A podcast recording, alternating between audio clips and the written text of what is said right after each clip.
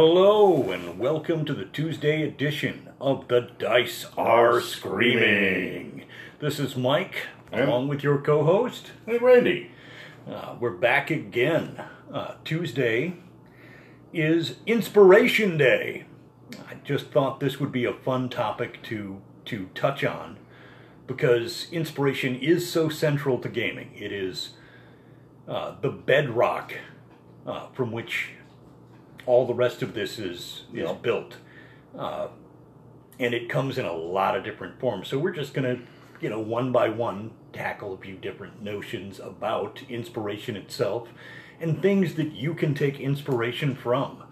We already did books, but uh, let's talk outside the book zone. Right, and we're blessed in a time where literally everything is geek culture. From the Marvel Comics and DC Comics movies, Star Wars back in there. Literally, we're uninundated. Oh. Did I say that right? I don't think I did. Inundated, yeah. Inundated with all sorts of geekery culture, like Game of Thrones, Lord of the Rings, of course, very commonplace there. But uh, you know, there's also some lesser known stuff that uh, has been lurking around, like Hawk the Slayer. Oh, wow. All right. We're going to. All right, Mr. Peabody, let's get in the Wayback Machine. Holy crap. Uh, yeah, uh, I. Before Lord of the Rings, we had Hawk the Slayer. Now, it was a B movie and all that, and, but also Conan the Barbarian, the very first one there, uh, especially with that monstrous soundtrack from Basil Poledouris. Oh, yeah. and you know other fantasy films including Krull the dark crystal Oh, yeah. and dragon slayer to pull another one out of the hat Tom Cruise in Legend. legend yep Yeah. Uh, it, there was a huge influx of that kind of movie making. Uh, and if you go back even further, I'm, I'm going to. all right I'm turning the dial one one notch further. I'm going to one up you. okay We're going to go back to Ray Harryhausen. I was gonna, yeah. I knew exactly where you're gonna go. Uh, a lot of good movies came out of that. Uber up Jason and the Argonauts, Uh, you know, the Voyages of Sinbad. and even Clash of the Titans, the first one. Exactly. These are also. Uh, now, we just opened the kimono and, you know, acknowledged just how old we really are because uh, we're, we're delving into like the really ancient stuff uh, that were kind of first causes for uh, fantasy uh, fans. Those were movies that uh, they they didn't have a lot to work with in an era with so few special effects options, and it was incredibly tough to make a good movie that got wide reception. They Uh, sent a guy down to the hardware store with twenty bucks and you know, dreams. Let's get this pig in a can, and you know, then they did. And you know, Ray Harryhausen uh, really revolutionized filmmaking by bringing things to the full screen, not just in animated presentations. But we would be remiss if we also didn't hit some of the Disney touchstones, things like Sleeping Beauty, Maleficent, of course, yeah. and Um, you know, The Sword and the Stone. see now the the cartoon aspect uh, also it, it played its part. Uh, oh, um, oh goodness, what was uh, Mickey Mouse, uh, Wizard's Apprentice, uh, classical music? Uh, Yeah, The Sorcerer's Apprentice. Yeah. Sorcerer's Apprentice, perfect example. Uh, and I mean, you can't beat that score. Uh, what a great soundtrack that is. Fantasia, Night on Bald Mountain, or the demon coming out of the mountain. Yeah, you know, wonderful stuff. Uh, so, film has been an inspiration for, you know, pretty much the entirety of its existence from, you know, Nosferatu uh, and Metropolis all the way to today, where we now have incredibly lavish special effects. Uh, but in terms of inspiration, when you see something that you like, uh, or you know, these are movies or television shows that uh, light your heart on fire. You know, that just you know raise your pulse up and make you pay total attention. If you enjoyed those things and you also take up the craft of gaming, do not be shy. Good DMs do not borrow, they steal. Right, just like good artists. And of course, where would we be without some of the great artists? Also, uh, Frazetta, All right, Frank Frazetta is a perfect example. Boris Conan Vallejo. covers Boris Vallejo. Yeah. Yeah. Uh, oh goodness. Uh, from the old Dragon magazine covers, what was his name? Uh, did so many covers for Dragon magazine. Um, yeah, the Clyde Caldwell, Keith Parkinson, Larry Elmore, Yeah. Jeff Easley, those guys. Um, boy, I can't remember. Uh, Dennis Beauvais, who did those chess pieces. Um, yeah, a lot of fantasy artwork too, inspired uh, just not the general public, but also a lot of gamers, and that was immediately hooked in. Is that artwork was a big thing with gaming oh those yeah, it's a- Dace double day book covers done in those days really drew people in, and you know that's how they had to stand out on the market. So you know they got these top notch artists to do these mind blowing covers, and then you'd read the book and you're like, well, this is kind of sort of like that, but you know, but at the same time, yeah, you know, uh, there was a sense of caveat emptor, you know, let the buyer beware. But you're right. I mean, just to, the still image Mm-hmm. was enough because it would grab your eyes, it would make you pause for a moment, look, look again, and maybe crack the cover open and give Mm-hmm. it a little read. And had it not been for that eye grabbing imagery, uh, you wouldn't have given it a second thought. and it's that was literally the touchstone that started you on the path to thinking the incredible and fantastic was available to you. So even a trip to the store was, you know, kind of could be exciting for a moment, just seeing what new books were on the shelves, as well as the library or, you know, other bookstores as well. But you know, fantasy has, like Mike said, is we've got a huge dearth of material now, where we're just given lavish presentations, and they're no longer pushed to the B movie aisles. You know, and we mentioned some good ones, and there's a lot of laughter about Hawk the Slayer, but let's look at those early films. You know, they did per, they did treat themselves with a little bit of seriousness at times. You know, Beastmaster was a little hackneyed, and it comes out of that. Oh also- yeah, I mean it's campy by today's standards, but uh, you know it was a big hit at the time if you were a, a fan of uh, fantasy fiction and fantasy movies. Uh, oh, what else? Uh, the Kevin Costner in uh, Dragonheart.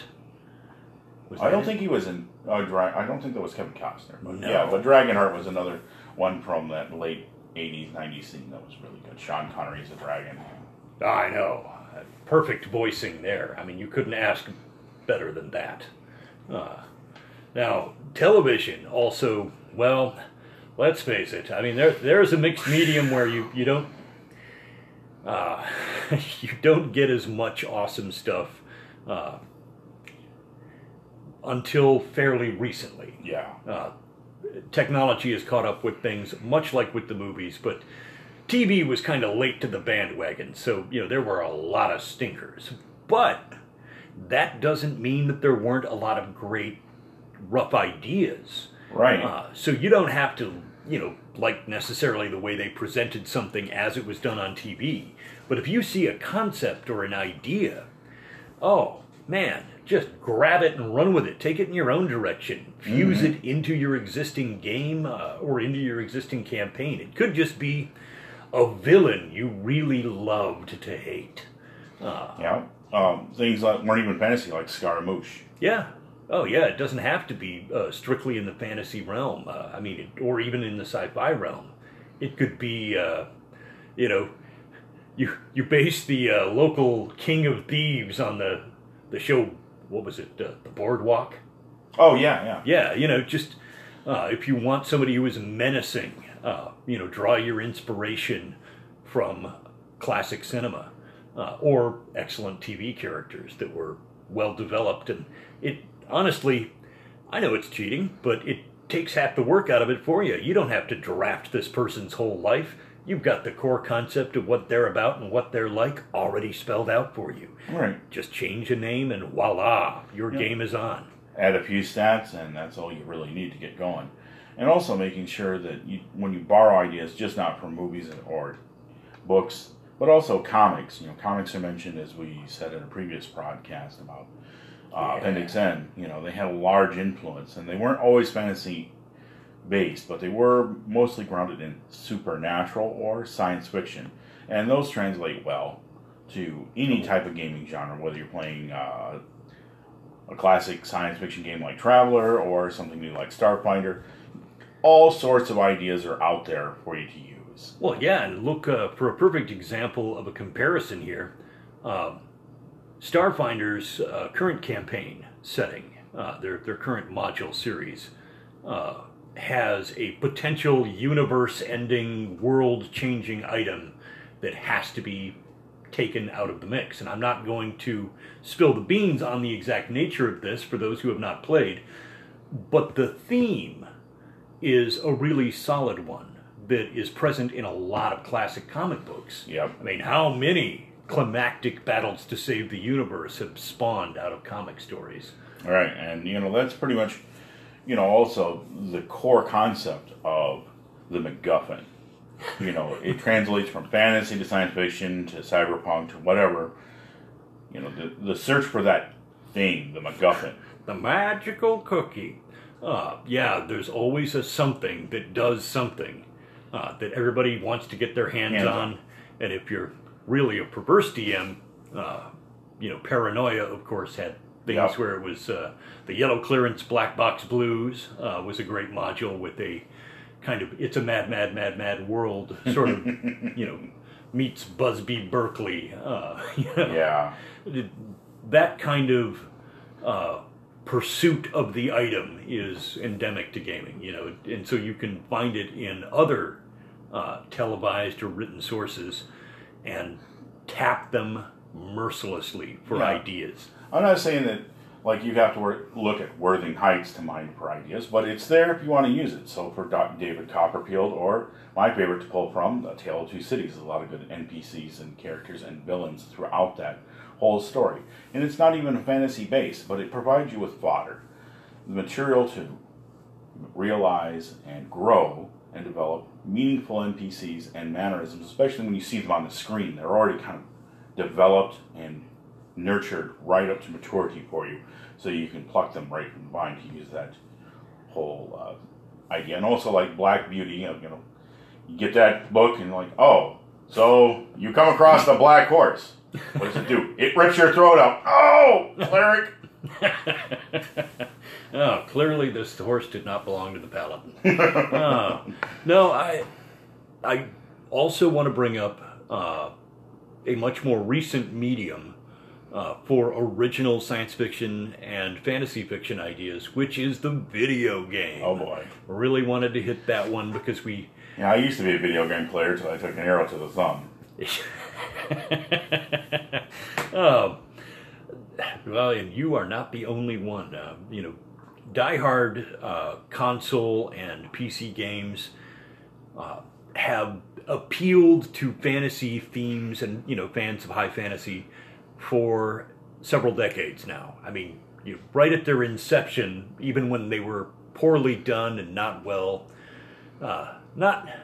I, I'm, I don't want to say they rushed them to market back in the day, but you know, circa 1980s, uh, a lot of stuff did not get the care that it, it might have needed to be as good as it could have been. Yeah, had things like Wizardry and Ultima and Bard's Tale. Yeah, and Ultima. and they were all D and D players who wanted to see their work kind of done by a computer, you know, so they didn't have to have a game master; everybody could participate or whatnot. But yeah, those games really came out loud and proud in those days, and you know, they, everybody knows, of course, the Pool of Radiance, or at least you should, at least some points at times, about Baldur's Gate. Now that we're moving forward just a little bit Yeah. to the Baldur's Gate uh, Neverwinter Nights era, uh, along with uh, the original releases of Diablo and uh, uh, the very first World of Warcraft. Yeah. uh, before it was World of Warcraft, and it was just Warcraft. Uh, and it was very command and conquerish, which, like, let's give a nod to the, the game that kind of started the trend of command and conquer. Yep. It was Command and Conquer was the name. Uh, and from that, we got the Warcraft and Starcraft uh, empires.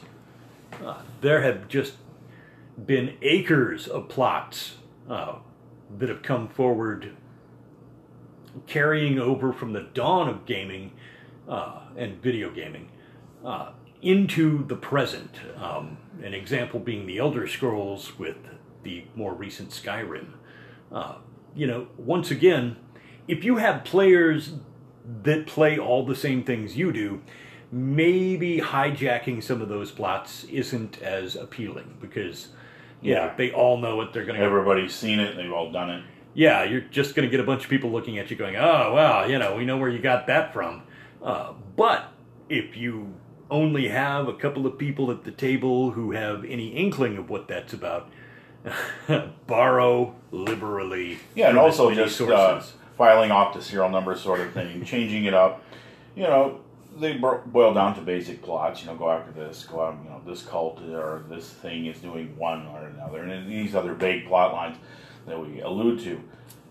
As a game master, you know, pick and choose what you want. Don't be afraid if somebody calls you out on it, because make it your own. Whether you're using prepared material or writing your own. You know, if you're writing your own, yeah, you know everything that's going in there, but you can also borrow and steal maps and countercharge monsters, all that stuff, to make it your own creation. And the same when you're using a pre-prepared, you know, throw your own encounters or NPCs or monsters of your own design in there. And that way, even if somebody's read that material or is familiar with it, they're going to be a little shocked and shaken up. Yeah, I mean, obviously they're not too likely to be shocked if uh, the job is to throw a ring into a freaking volcano. Yeah. Uh, they'll probably see that one coming.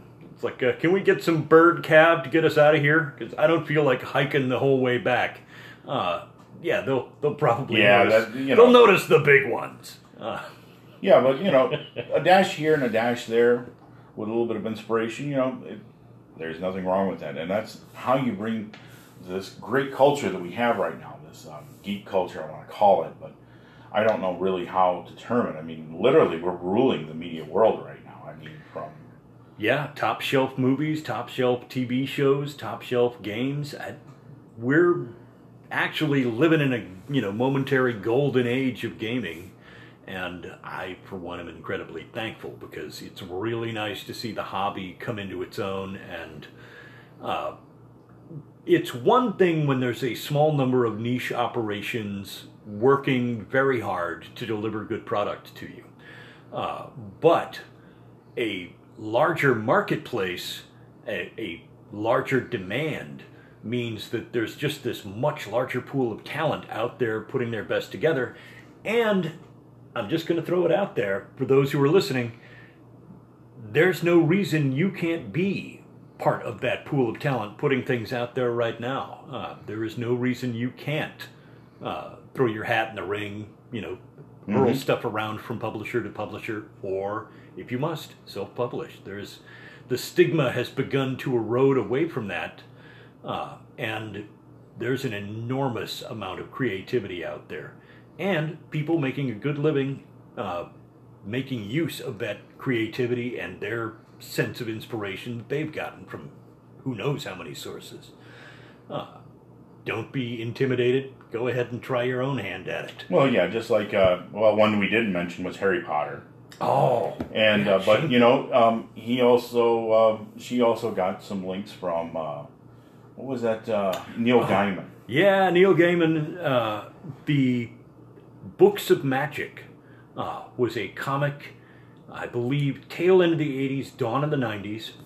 And the Books of Magic featured Timothy Hunter, who was a teenage British kid with dark, uh, messy hair who lived with a drunken uncle and discovers that he's the inheritor of an ancient magical tradition and gets an owl as his familiar and um, He had glasses. yeah yeah he had glasses too And I'm not saying that J.K. Rowling did anything wrong with that. I mean, you know, but here's the point: is i don't doubt that she was inspired by something she may have stumbled across in a comic shop Yeah. uh, 30 years ago uh, but obviously uh, gaiman didn't write about a magical school for children and you know a uh, evil wizard named voldemort you know it just The the fact that there's these surface similarities, you know, imply that at some point something inspired her, and she was certainly inspired, or certainly personally inspired by a lot of the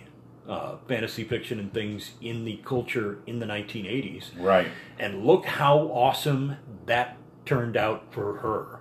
right. So do do not be intimidated by being inspired by something. Obviously, let's not be copying stuff word for word, you know, but. Right.